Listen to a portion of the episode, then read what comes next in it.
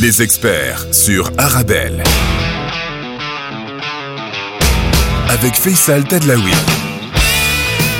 Bonjour et bienvenue dans votre nouvelle émission sur Arabelle. Vous le savez désormais tous les jours entre 17h et 18h, les experts Arabelle pour faire le lien entre la Belgique et le Maroc, entre le Maroc et la Belgique. Une émission enregistrée à moitié à Bruxelles, à moitié à Casablanca. Une émission pour mieux comprendre les opportunités qu'on peut avoir euh, ensemble sur le plan business, sur le plan social, sur le plan culturel.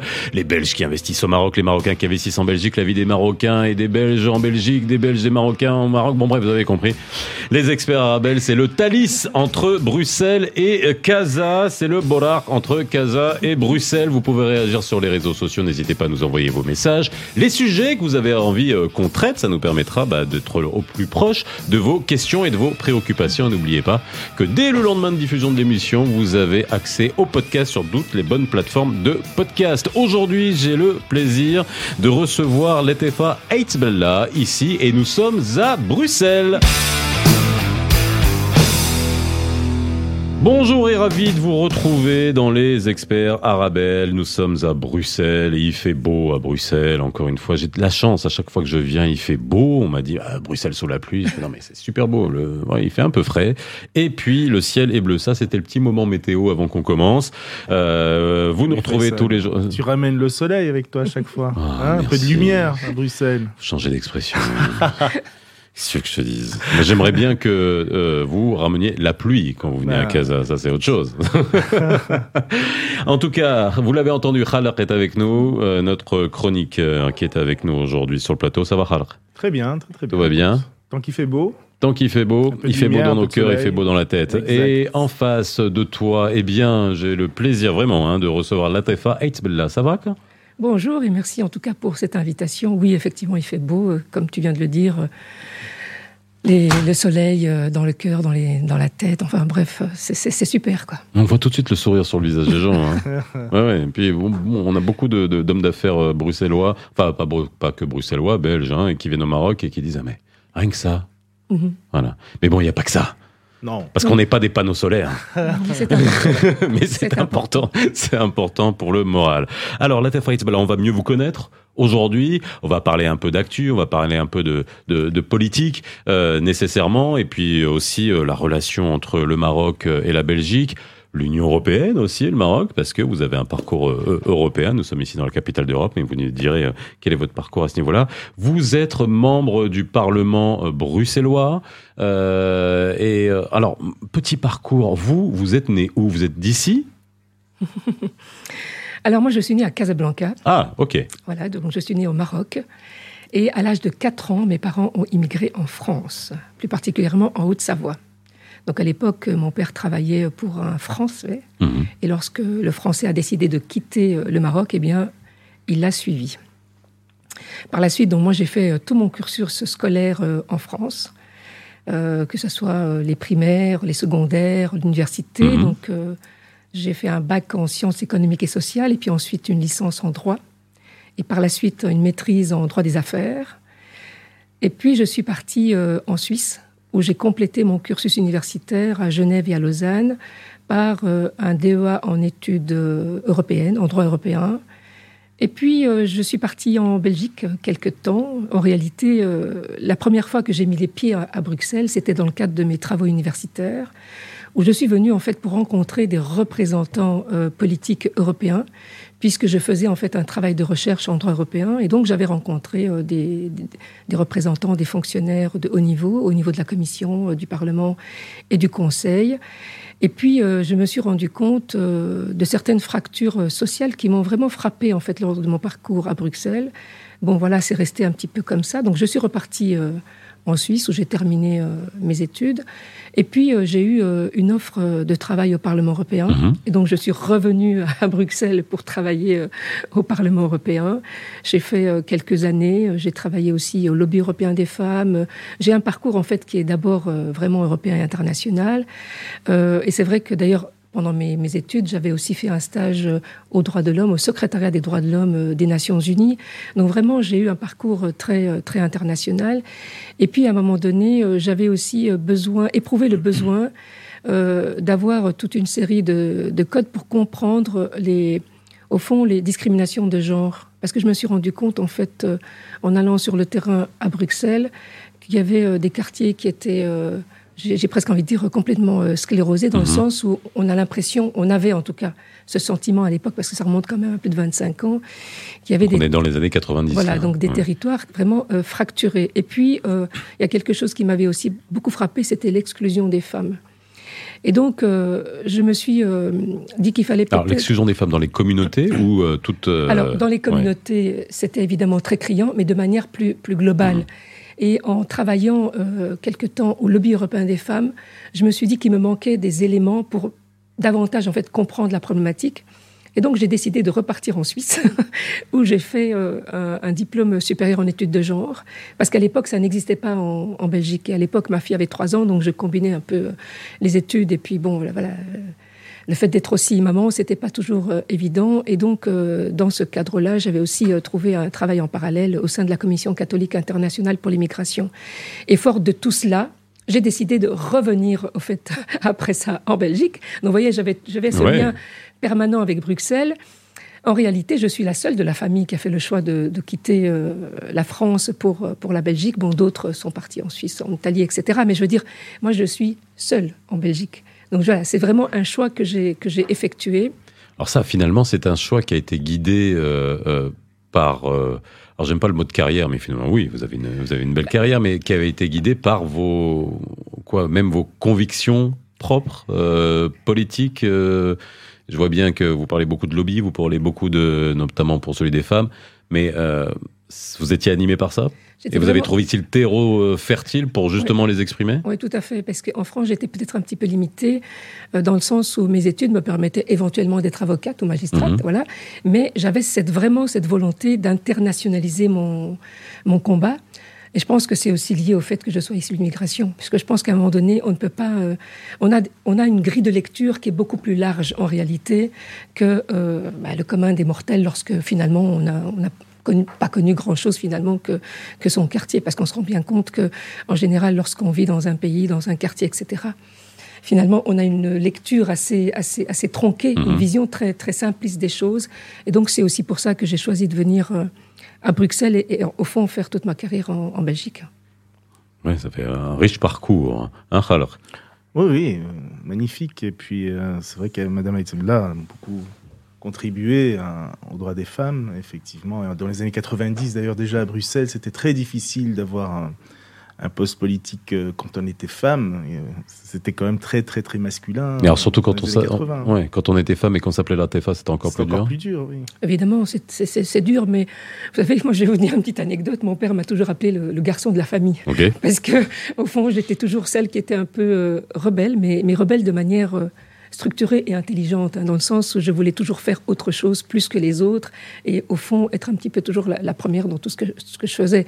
Alors, je ne dis pas que j'ai toujours été la première, mais ce que je veux dire, c'est que, voilà, je, à, 11 ans, je piquais la mobilette de mon père parce que je voulais absolument faire de la, la moto. Voilà, vous voyez ce que je veux dire. Donc, Ça continue, la mobilette, ou pas? Ben, Un petit peu, j'ai plus beaucoup le temps, parce que c'est vrai qu'à Bruxelles, en parce qu'avec la mobilité, oui avec tous les problèmes on, mobilité. On, recevra les verres pour en parler justement, parce que depuis que je découvre Bruxelles.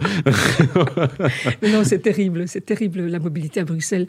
Mais bon, voilà, donc euh, j'ai toujours eu euh, cette volonté de faire autrement, différemment, et au fond avoir envie de se, distinguer quelque part et d'être euh, l'égal de tous et toutes. Est-ce que cette, ce combat, entre guillemets, justement pour euh, l'égalité genre, bien sûr, hein, des femmes, hein, et ça c'est quelque chose qui est extrêmement important et qui existe dans, le monde entier, et puis même euh, dans tous les invités qu'on a reçus dans les experts, que ce soit les femmes politiques, notamment Madame Skepmans, etc., qui nous avait dit que c'était aussi très dur euh, à un moment donné, que la classe politique était extrêmement masculine. C'est la même chose en France, c'est la même chose ailleurs. Est-ce que aujourd'hui ça a beaucoup évolué? Est-ce que ça a évolué dans le bon sens, ou est-ce qu'on est aujourd'hui, vous sentez qu'il y a un repli en encore une fois bah, J'ai presque envie de dire par la, force des choses, les choses ont dû évidemment évoluer. Il a fallu passer par la prise en considération de toute une série de dispositifs euh, législatifs pour permettre que les femmes puissent accéder euh, aux différentes fonctions en tant que mandataires. Hein. Par exemple, le principe de la tirette à l'occasion des élections fait que, évidemment, vous, aurez plus de femmes qui seront euh, élues. Donc, il faut, il faut passer à un moment donné par ce type de discrimination positive Voilà, mhm. le, mot est lâché, même si on n'aime pas trop ce, concept, mais voilà, il a fallu trouver des techniques politiques Après, et c'est bonne guerre. Bah oui, mais voilà. Non, moi je dis après c'est de bonne guerre. bien, évidemment. mais je veux dire, à un moment donné, on n'a pas eu le, choix. Il a fallu passer par cela. Maintenant, euh, c'est vrai que les femmes, euh, bah oui, elles occupent évidemment des fonctions de plus en plus importantes et je dirais que celle pour laquelle aujourd'hui en Europe on peut évidemment être particulièrement ravi, c'est la présidence de la Commission européenne notamment, hein, qui est occupée euh, par une femme. Et je crois que ça c'est important qu'on ait des femmes voilà, qui occupent des fonctions dans toute dans toutes les disciplines euh, et qu'elles sont. Bon, alors je sais qu'au Maroc, parfois je dis à, mes amis, vous savez, au Maroc, que ça fait longtemps que hein, qu'on a eu des femmes pilotes, qu'on a eu des. Puis on me regarde en me disant mais est-ce bien vrai tout cela? Bah oui. Donc je dis aussi qu'on a aussi à apprendre. Et notre ministre euh, bah des Finances, hein, Nadia oui, voilà, voilà. qui était l'ancienne ministre du tourisme. Tout à fait. Les plus grandes villes au Maroc qui sont aussi euh, voilà, qui ont des maires femmes. Rabat. Voilà, Marrakech, etc. Casa. Et je crois que ça c'est vraiment quelque chose aussi qui est important en termes de déconstruction par rapport à des clichés qu'on peut avoir sur, euh, sur l'immigration euh, mhm. d'origine marocaine en particulier, mais l'immigration de manière générale, euh, parce qu'on connaît très peu au fond les, les diasporas. Et ce qui est d'ailleurs un paradoxe, parce que ces diasporas sont installées depuis de très très nombreuses années, depuis des décennies, et pourtant il y a toujours des incompréhensions réciproques. Et on, on va y arriver, on va en parler justement. J'aimerais mais madame, mhm. juste parce que Faisal est, nouveau en Belgique, donc je pense que c'est important de lui expliquer c'est quoi ce principe de tirette par rapport aux élections? La tirette. Oui, excusez-moi, j'aurais peut-être dû effectivement l'expliquer. C'est le fait que tout simplement, sur les listes électorales, vous avez le premier qui est éventuellement un homme ou une femme, et donc le second doit être un homme. Donc il faut à chaque fois alterner euh, la dimension genre pour justement donner de la visibilité aux deux sexes. J'adore la tirette. Et ouais. Voilà, donc la tirette. Bon, bah écoute, euh, voilà, après le brol, la tirette.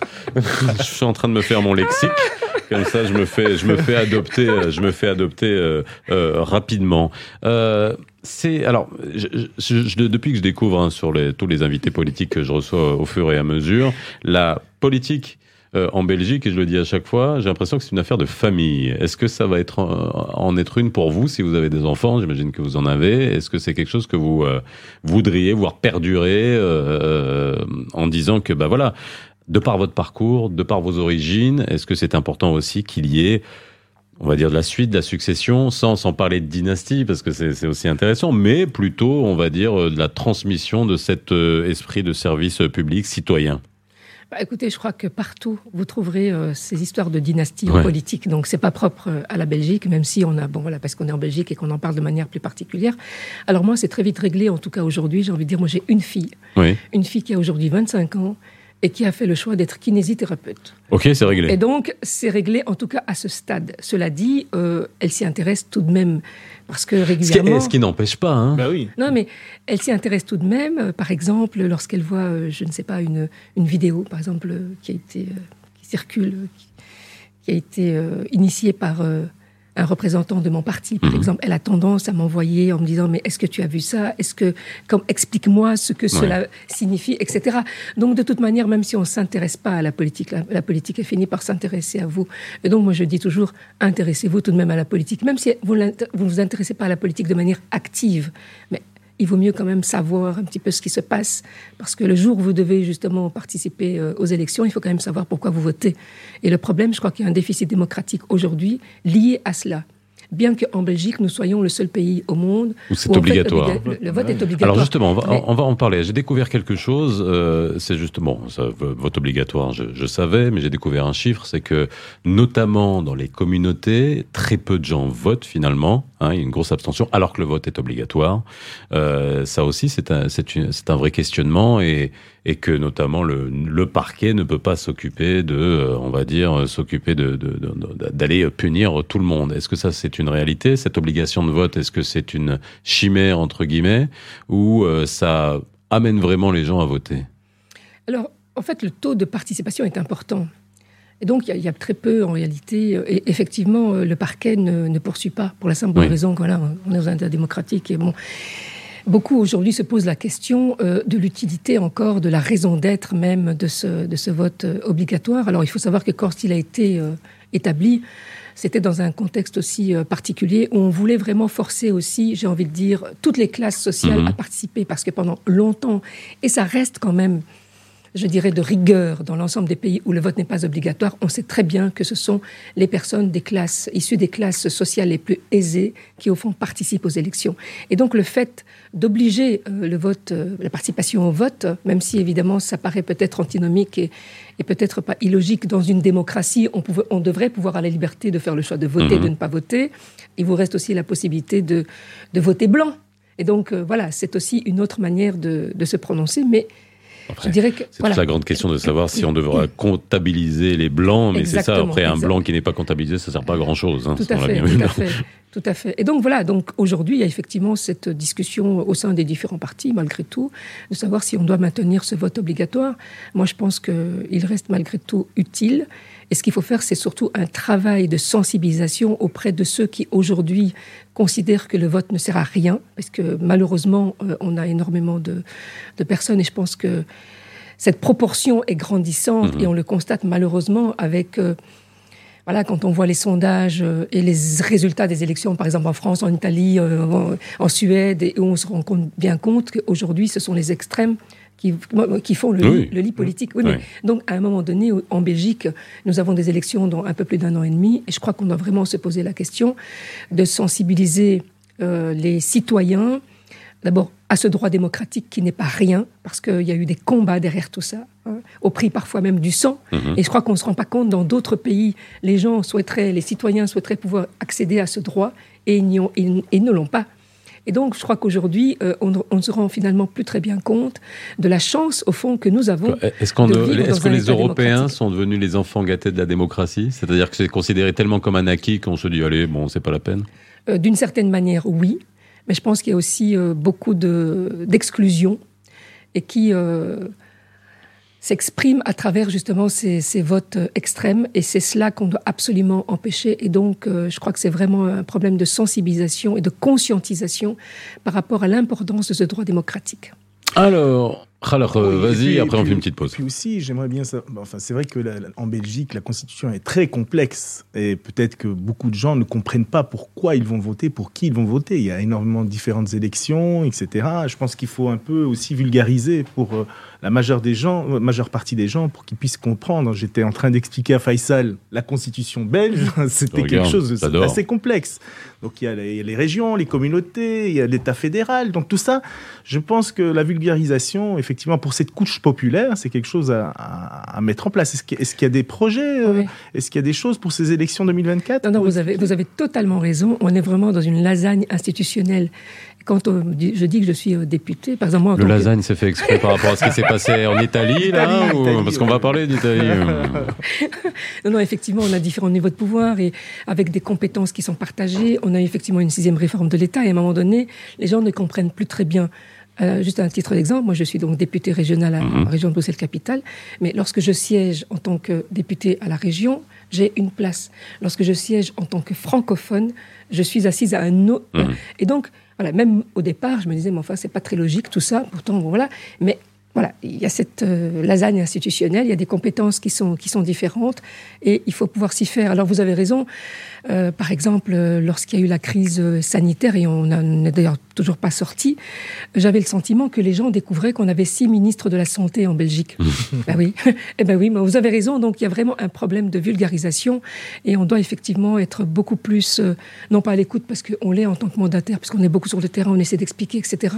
Mais c'est vrai qu'il faut pouvoir parler aux gens euh, autrement et peut-être adapter aussi notre, notre manière de nous exprimer. Allez, on fait une petite pause. On se retrouve dans quelques instants dans les experts arabes. Je reçois la TFA. Et là, on va parler.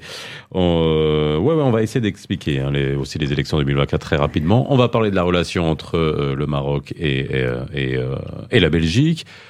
Votre perception aussi hein, de ce qui se passe au Maroc et faire un petit point d'actu aussi. On se retrouve tout de suite dans les experts.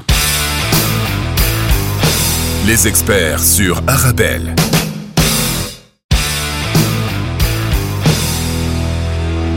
Retour sur le plateau des experts Arabelle, nous sommes ensemble jusqu'à 18h. Je reçois Latifa Eitbla qui est avec moi et on est en train d'essayer de comprendre comment tout cela fonctionne, mais pas seulement. On a découvert son parcours, euh, les combats. Alors juste très brièvement avant qu'on continue, parce que j'aimerais bien parler de l'Europe, parce que vous avez ce parcours européen qui est, qui est, intéressant, et puis surtout savoir, essayer de comprendre ce qui se passe entre la Belgique et le Maroc, hein, ce qui peut être euh, fait. Il y a une vraie Aujourd'hui, on le sent, hein, on le sent en ce moment particulièrement. Je sais pas, il y a une espèce de, de fenêtre où il y a une activité intense, euh, diplomatique, euh, euh, même économique, avec beaucoup de, de commissions, de, de, de, voyages, d'hommes d'affaires, de ministres que j'ai rencontrés d'ailleurs à Casa. J'ai rencontré Pascal Smet et M. Vervoort à, à, à, Casablanca notamment. Je vais rencontrer d'autres aussi hein, qui, qui, qui, arrivent et on, on, on, en parlera. Mais juste pour revenir sur les élections, et ça, on, on, va le, on va, il faut quand même le, le souligner. J'étais en train de regarder. Bon, c'est la première fois, si je ne me trompe pas,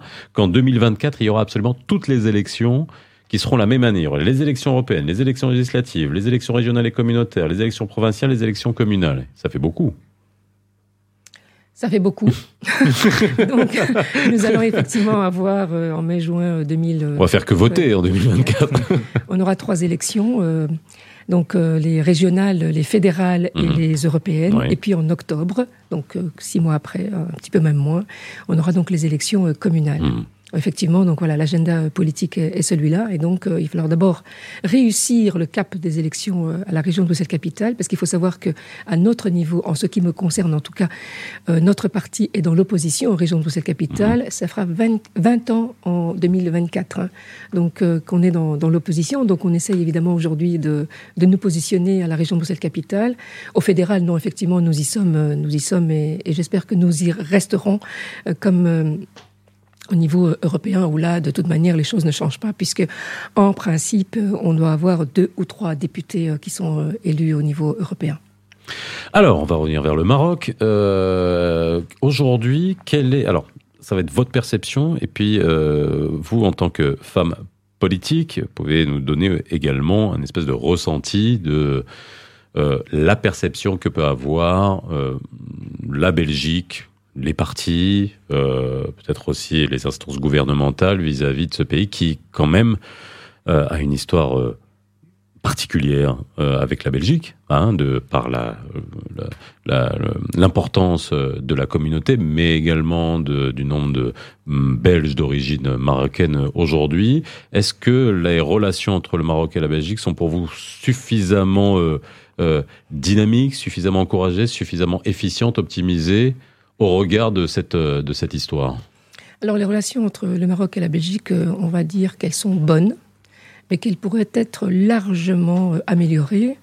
Aujourd'hui, on compte environ quelques 700 000 voilà, citoyens d'origine marocaine sur le territoire. Des diasporas qui sont particulièrement investis à tous les niveaux. Et je dois avouer que la diaspora marocaine est une diaspora dont on doit être fier parce que effectivement on les retrouve vraiment euh, dans tous les secteurs. Euh, on a des investisseurs. La région de Bruxelles-Capitale, par exemple, vous allez trouver euh, des, des, rues entières qui sont investies par des entrepreneurs d'origine marocaine.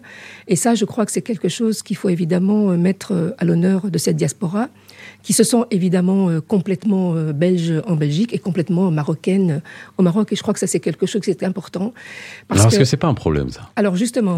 parce que là, là vous m'avez montré le, le, verre plein, mais de l'autre côté, je pourrais vous dire, en Belgique, ils se sentent pas totalement belges, et au Maroc, ils se sentent pas totalement marocains. Alors, voilà, donc effectivement, il y a peut-être euh, un, un, problème d'ordre identitaire, mais qu'on le, il faut pas stigmatiser au fond. Hmm. Il faut pas avoir une lecture. Faut de comprendre. Voilà, il faut pas avoir une lecture unitaire sur sur sur sur la question. Je veux dire, moi, je vais parler de moi pour éviter peut-être de tout simplement. Moi, j'ai une identité multiple hein, puisque je suis euh, d'origine marocaine. je suis marocaine. Vous êtes née à Casa. je suis née à Casa, donc je suis marocaine. Après parcours en France. Je suis française. Suisse, vous n'êtes pas suisse. Et je suis. Euh... pas suisse aussi, non Il y a aussi suisse dans la famille, mais moi je ne suis pas suisse. et je suis belge. Hmm. Belge parce que engagé politiquement, à un moment donné, il faut faire aussi le choix de pouvoir, euh, voilà, euh, être en accord aussi avec hmm. euh, avec avec ce combat. J'aurais pu, voilà, être élu au niveau européen, par exemple. J'aurais pas eu besoin d'avoir la société belge. Donc ça, c'est aussi. oui, parce que quand je suis, non, mais quand je suis arrivée en Belgique, je suis arrivée en tant que française.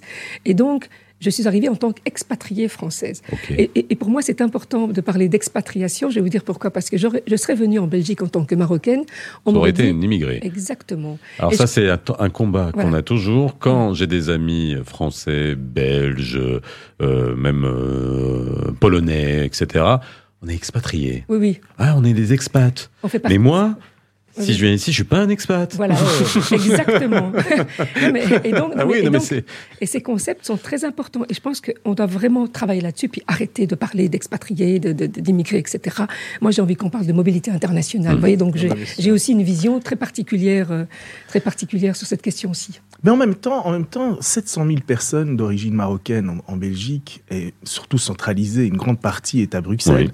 Est-ce que ça n'a pas un poids politique aujourd'hui important sur les, futures élections 2024 Alors, c'est un poids économique important et c'est un poids politique important.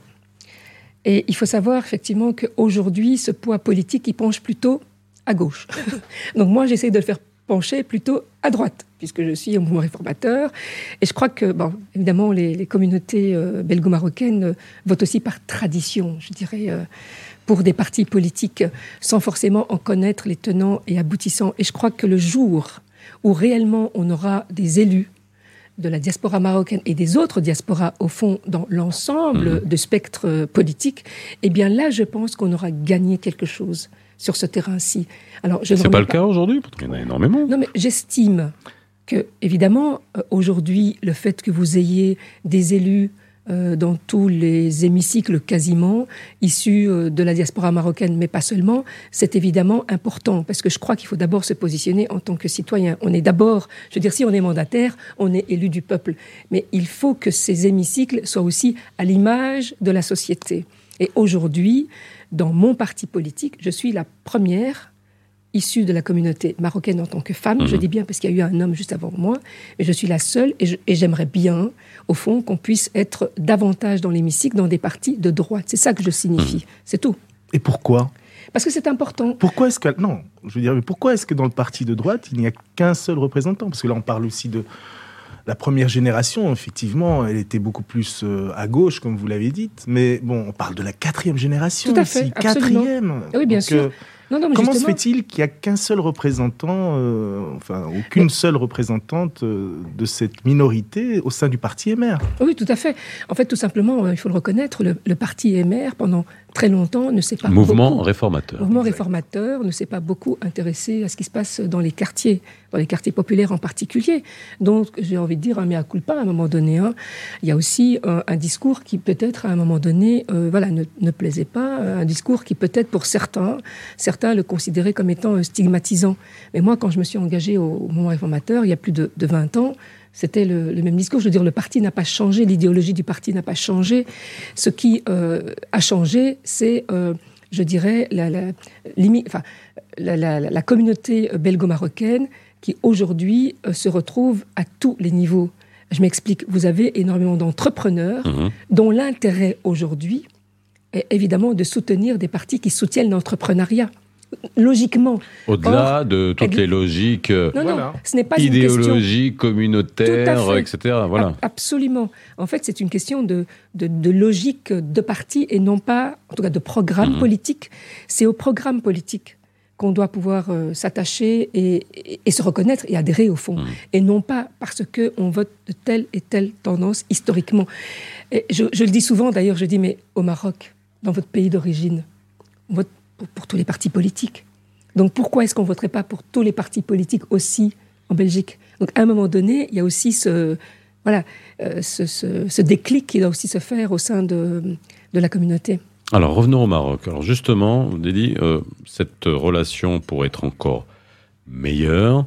Euh, est-ce qu'il n'y a pas un problème aussi de perception, puisqu'on revient aux Belges d'origine marocaine, de l'évolution du Maroc depuis, allez, on va dire 20 ans, quoi. Oui, c'est assez presque dit, j'ai presque envie de dire euh, effrayant. Si on, regarde un petit peu la perception euh, des jeunes issus de la communauté euh, mmh. belgo-marocaine par rapport au pays d'origine, des fois je me dis mais est-ce qu'on parle du même pays? Est-ce parce que le problème, c'est que lorsque euh, les parents euh, se rendent dans le pays avec les enfants, ils se rendent où? Ils se rendent ben, dans, voilà, dans, dans, les communes d'origine, etc. Et euh, je crois qu'ils ne connaissent pas suffisamment le Maroc. Moi, j'ai découvert un autre Maroc en venant en Belgique et j'ai découvert un autre Maroc après mes 18 ans. Parce mmh. qu'après 18 ans, on est majeur et on peut voyager, j'ai envie de dire, voilà, librement. Et moi, je me suis rendu compte en arrivant en Belgique que, d'abord, un, il y avait, parce qu'on parlait tout à l'heure du mois réformateur, mais moi, en tant que fille issue de l'immigration casablancaise, bah, je me suis retrouvée un peu stigmatisée ici en Belgique où on me disait, mais enfin, je m'étais présentée aux élections en 2004 à l'Europe, hein, euh, et euh, on me disait, ouais, mais enfin, vous n'allez quand même pas soutenir une fille euh, originaire de Casablanca. Donc, on trouve aussi au sein de notre communauté, pour dire les choses comme elles sont. C'est cool, hein, Casablanca. Hein. hein. C'est cool, hein. Non, mais je vais être très On peut faire la fête, on peut sortir, il y a des bars. Exactement. voilà. Alors, il y a des quartiers, oui, chauds. C'est une grande. Non, mais. Non, mais c'est une grande ville aujourd'hui, Casablanca, avec ses défauts, ses qualités. Il y a du business, il y a de l'argent à Casa, mais en même temps, il y a des quartiers euh, populaires, il y a des quartiers où il ne faut pas aller, bah, comme dans n'importe quelle grande ville. Non, mais voilà, donc il y a aussi des regards tronqués par rapport mm. euh, à, son propre pays d'origine. Hein. Et donc là, voilà, il y a tout un travail euh, qui est à faire, qui est à faire évidemment avec les autorités en Belgique, mais surtout les autorités au Maroc. Et je crois que les jeunes ici ne connaissent pas suffisamment le pays d'origine, ne connaissent pas non plus l'évolution politique extraordinaire qui a lieu depuis l'intronisation de Sa Majesté euh, Mohamed VI. Je crois qu'encore un récent discours euh, où vraiment on se dit, bah, voilà, il y a vraiment une volonté euh, d'intégrer politiquement, économiquement cette diaspora. Alors certains le font de manière tout à fait naturelle depuis, depuis des lustres, hein. ils n'ont pas besoin de discours pour, pour évidemment le faire, mais d'autres ont besoin, je pense, d'être rassurés rassuré par rapport à, l'évolution du pays et rassuré par rapport à finalement euh, ce qui se passe dans les pays d'origine avant de pouvoir aller bien, bien au-delà en termes euh, d'investissement. Est-ce que le Maroc, justement, euh, fait suffisamment bien le travail pour connaître sa diaspora? Alors là, il y a eu le discours du roi, justement, hein, pour du souverain, pour dire il faut, il faut profiter de cette diaspora marocaine, comme ce que font beaucoup d'autres pays, hein, euh, pour euh, profiter de toutes les compétences qu'il peut y avoir. Mais la diaspora marocaine aux États-Unis n'est pas celle de la Belgique, n'est pas celle de la Hollande, n'est pas celle de l'Italie, n'est pas celle de la France, euh, n'est pas celle de l'Amérique du Sud. Il y en a une petite, mais mais mais mais il y en a. Est-ce que le, défaut justement, ça a été de considérer de manière trop monolithique cette cette diaspora? Bah écoutez, moi je crois que du côté du Maroc, en tout cas, cette, cette volonté de, de, faire en sorte que cette diaspora s'investisse davantage dans les pays d'origine. Elle date de bien avant ce fameux discours, parce que moi je me rappelle d'un discours du 6 novembre 2005, si oui, absolument. bon. donc 2005, on est en 2022. Non, mais là, mais là on a tiré la sonnette d'alarme. On a tiré la sonnette d'alarme.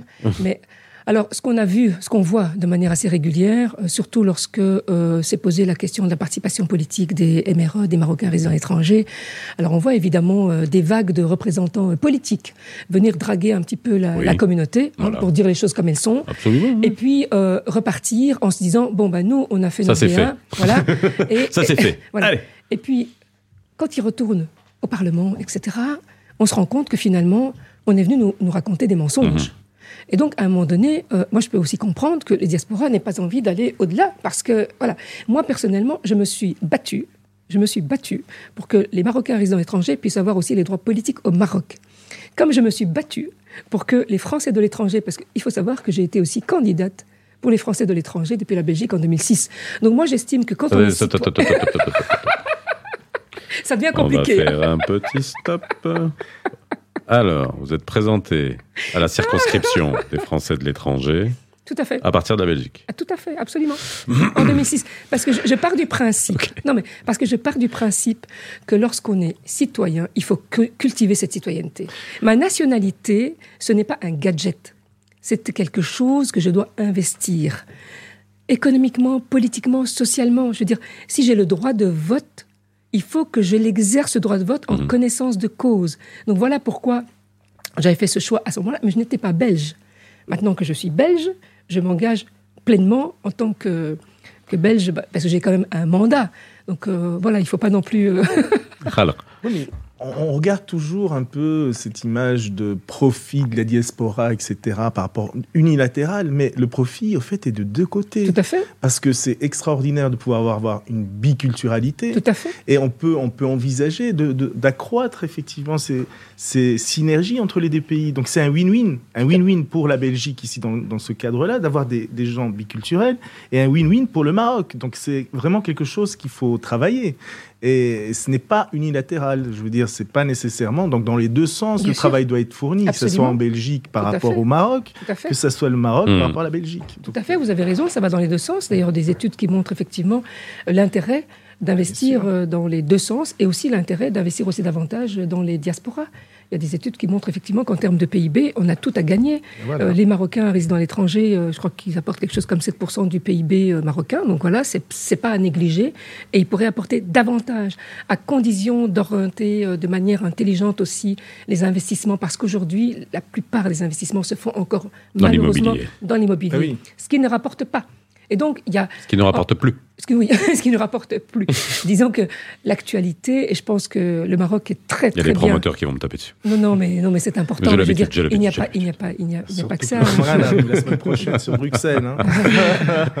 non, mais on parle de transition écologique. Enfin, le Maroc est dans une situation extraordinaire euh, sur ce plan-là. Il y a, il y a, il y a des, des, opportunités extraordinaires, que ce soit pour les Marocains, mais aussi au-delà. Hein. Je crois que ça, c'est quelque chose euh, sur lequel il faut euh, investir. On fait une petite pause et on revient. La Tafa est notre invité aujourd'hui dans les experts Arabelle. Euh, je vais profiter de votre parcours européen pour qu'on parle. Europe, c'est Schengen, Schengen, euh, Visa.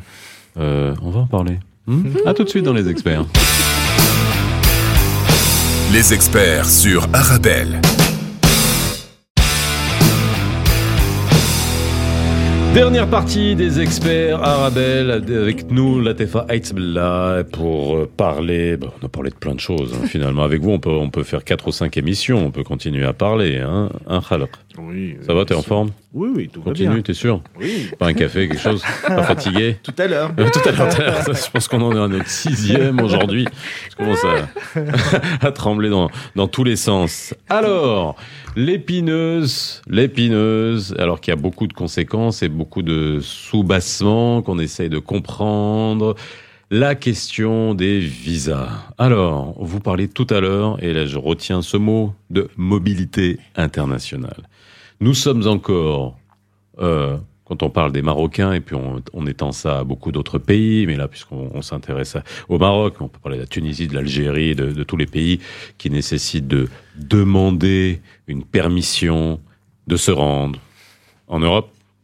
Je le dis parce que je le, je le vis, donc je, je, je vous, je vous, de faire transpirer, de transmettre euh, toute cette frustration qu'on peut euh, ressentir au 21e siècle avec euh, l'histoire qui avance. Après, avec euh, sans remettre en question la souveraineté des États et leur droit à euh, contrôler l'accès à, à, à, leur territoire, mais il y a voilà, il y a il y a tout un de la subtilité à avoir là-dedans. Et en ce moment, vous connaissez la brouille qu'il y a entre le Maroc et la France.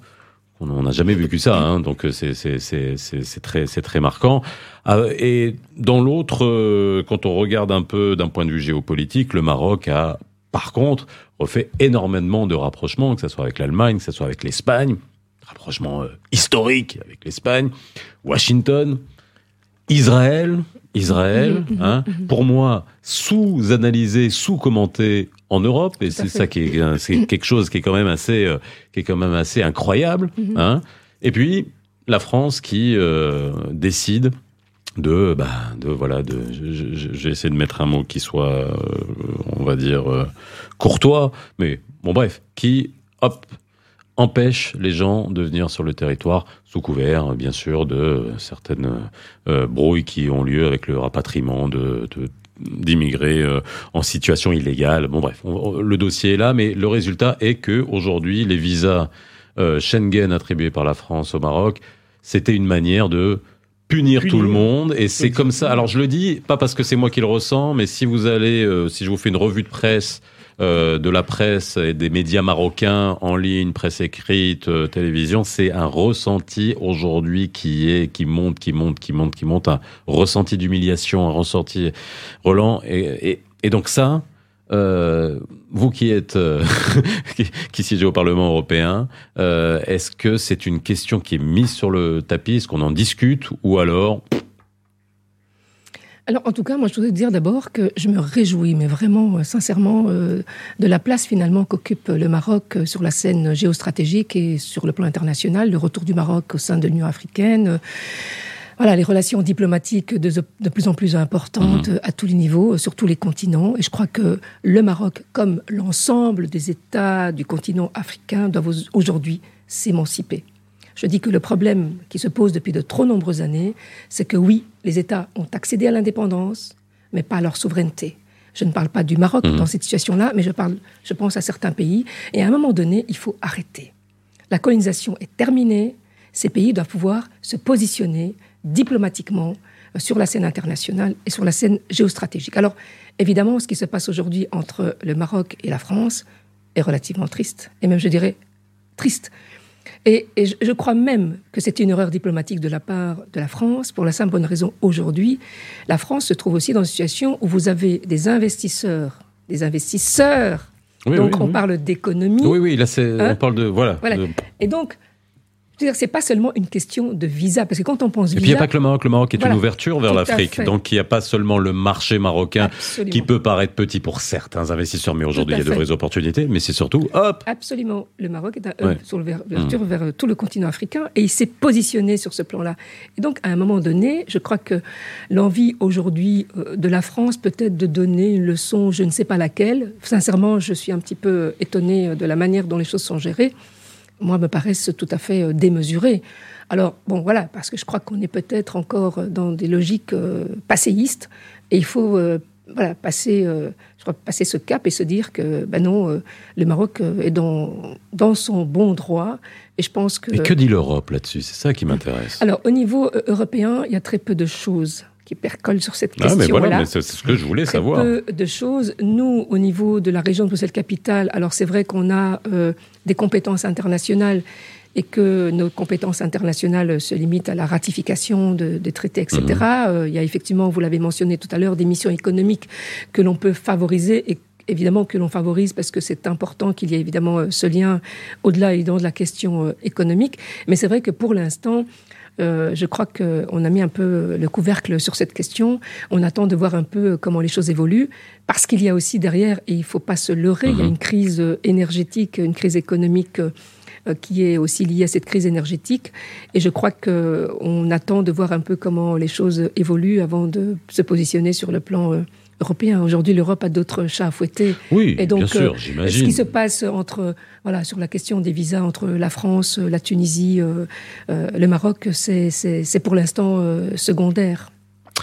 Question toujours européenne, et je voulais vous la poser parce que vous l'avez dit tout à l'heure, les extrêmes qui commencent à s'exprimer un peu partout en Europe et là, justement dernièrement en Italie, est-ce que c'est pris, euh, c'est pris extrêmement sérieux, bien sûr, j'imagine, mais euh, est-ce qu'on n'a pas peur que tout ça commence à, on va dire, se, se répandre hein, comme une traînée de poudre dans toutes les démocraties européennes?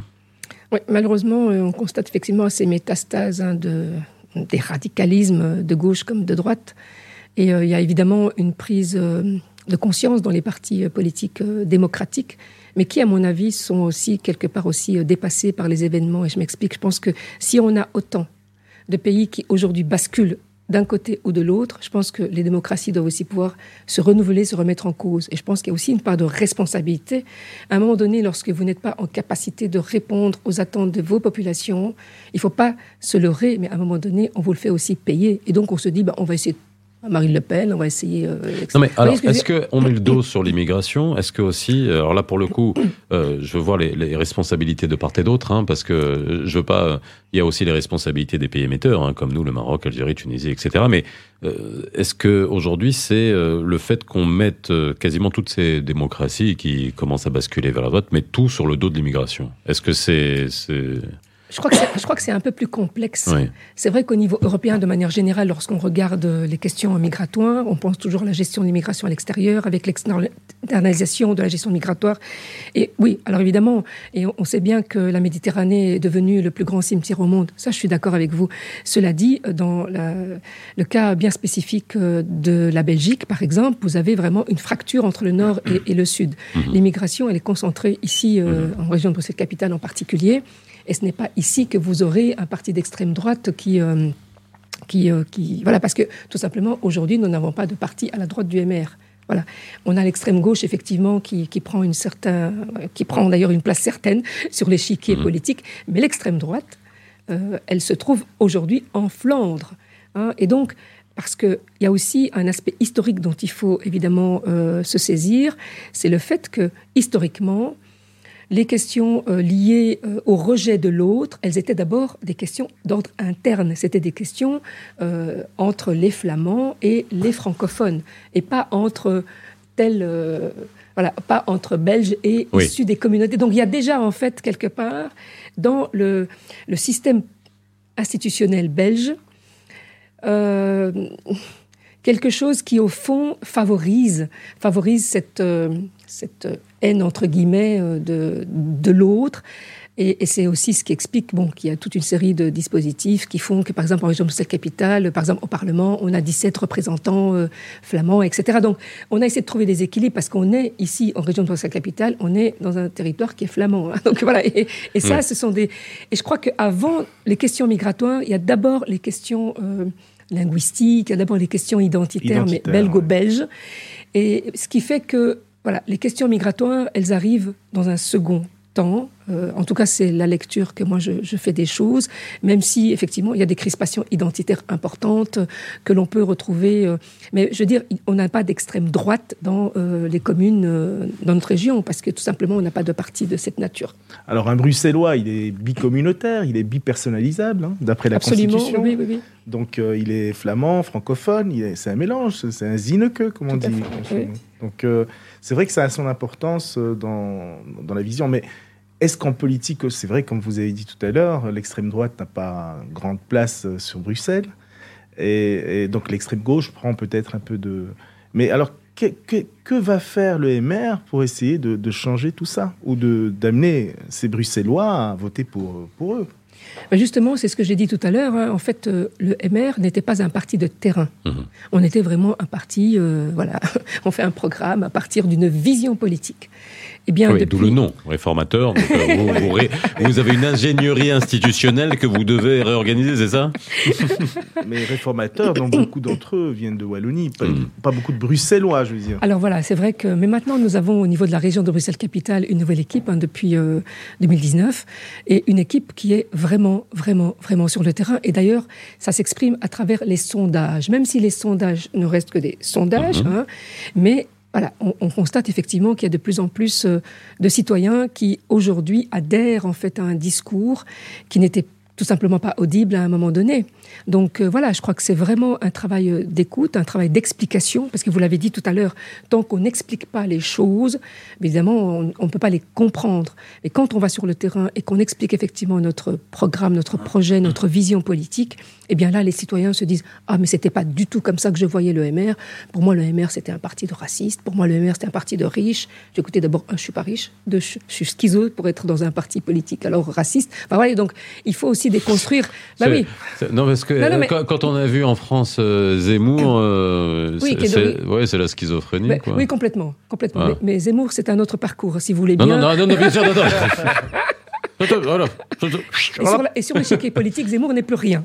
Ah oui, oui. Non, mais alors, ça, revient aussi à la question des sondages. Non, non, on n'en parle plus. on n'en parle plus. Non, non, mais c'est juste parce qu'il voulait, il voulait bombarder Molenbeek. c'est pour ça que j'ai dit qu'il fallait prendre avec les pincettes les sondages. Prendre avec les pincettes. Parce qu'on sait très bien que dans certains quartiers, le sondage ne signifie pas grand-chose. Pour simple bonne mhm. raison que ces populations-là euh, sont très peu sensibles.